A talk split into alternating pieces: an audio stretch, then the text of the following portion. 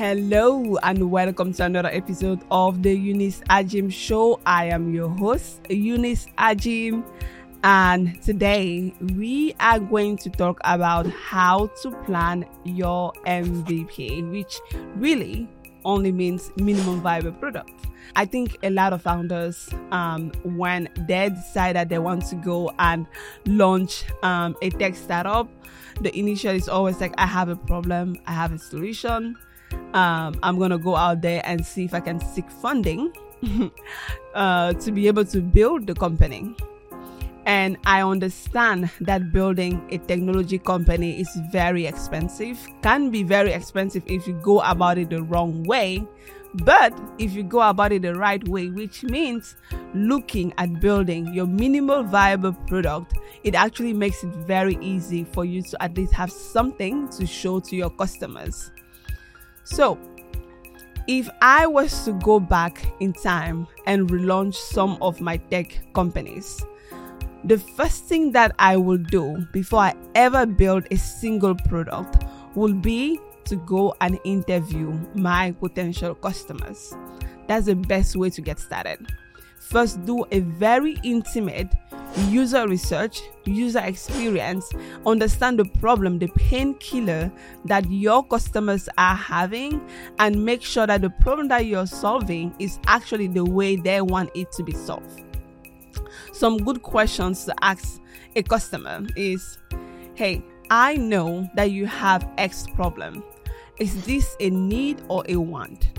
If they say this is a need, ask them, would they pay for it? If they say yes, they will pay for the problem to get fixed, ask them how much they will pay for it.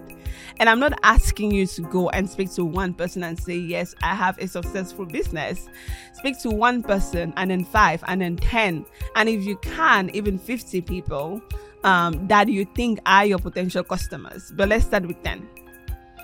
If they say yes, they will pay for it, ask them for how much. Will it be a monthly subscription? Will it be on a commission basis? Uh, will it be an annual subscription? Will it be on a, um, a per use basis? Like really dig in into like the detailed information of like how your customer would pay you, and then ask them how exactly do they portray a solution.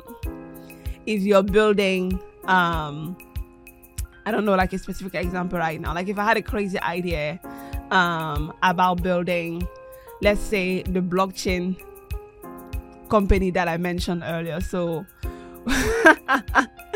since we're going about it, um, let's say I want to build a decentralized voting system for African countries, right? I will go and speak to as many politicians and many people in the government that are supposed to be taking care of um, voting or like to be able to like truly understand is this a need? Is this a painkiller? Or is this a want? Are they even comfortable changing it? Do they want to change how they've been doing business? And if they were supposed to change, who is the decision maker? Really narrow down that specifics. And um, if they were to pay, will it be the voters paying or will it be the government paying?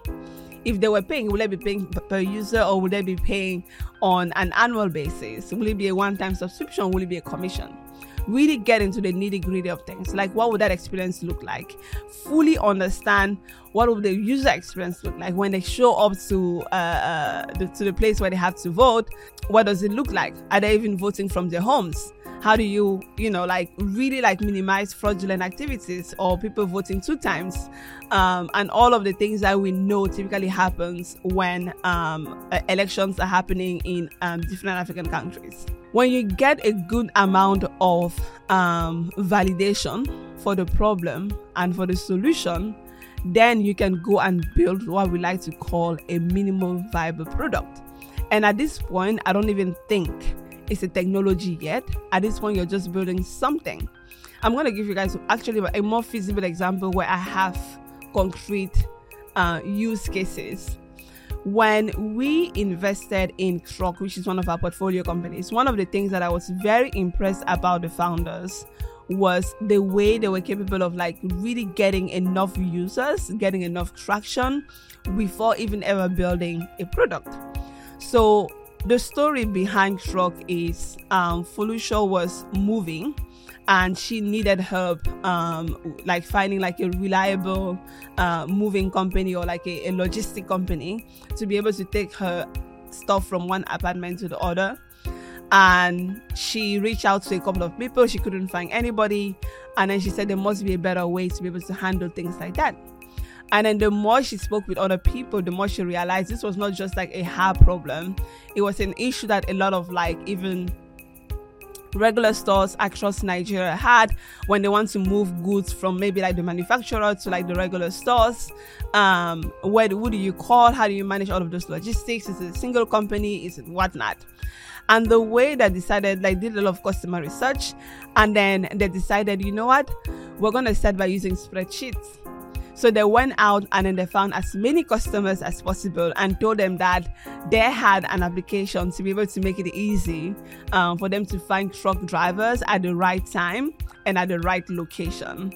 And then every single time they will get a call about a driver being needed, um, at a particular location, what they would do is they would just get through their list and call as many drivers as possible, find the person that is the closest to the location that um, the client needs, and that are also comfortable with, um, I guess, how much money they're being paid.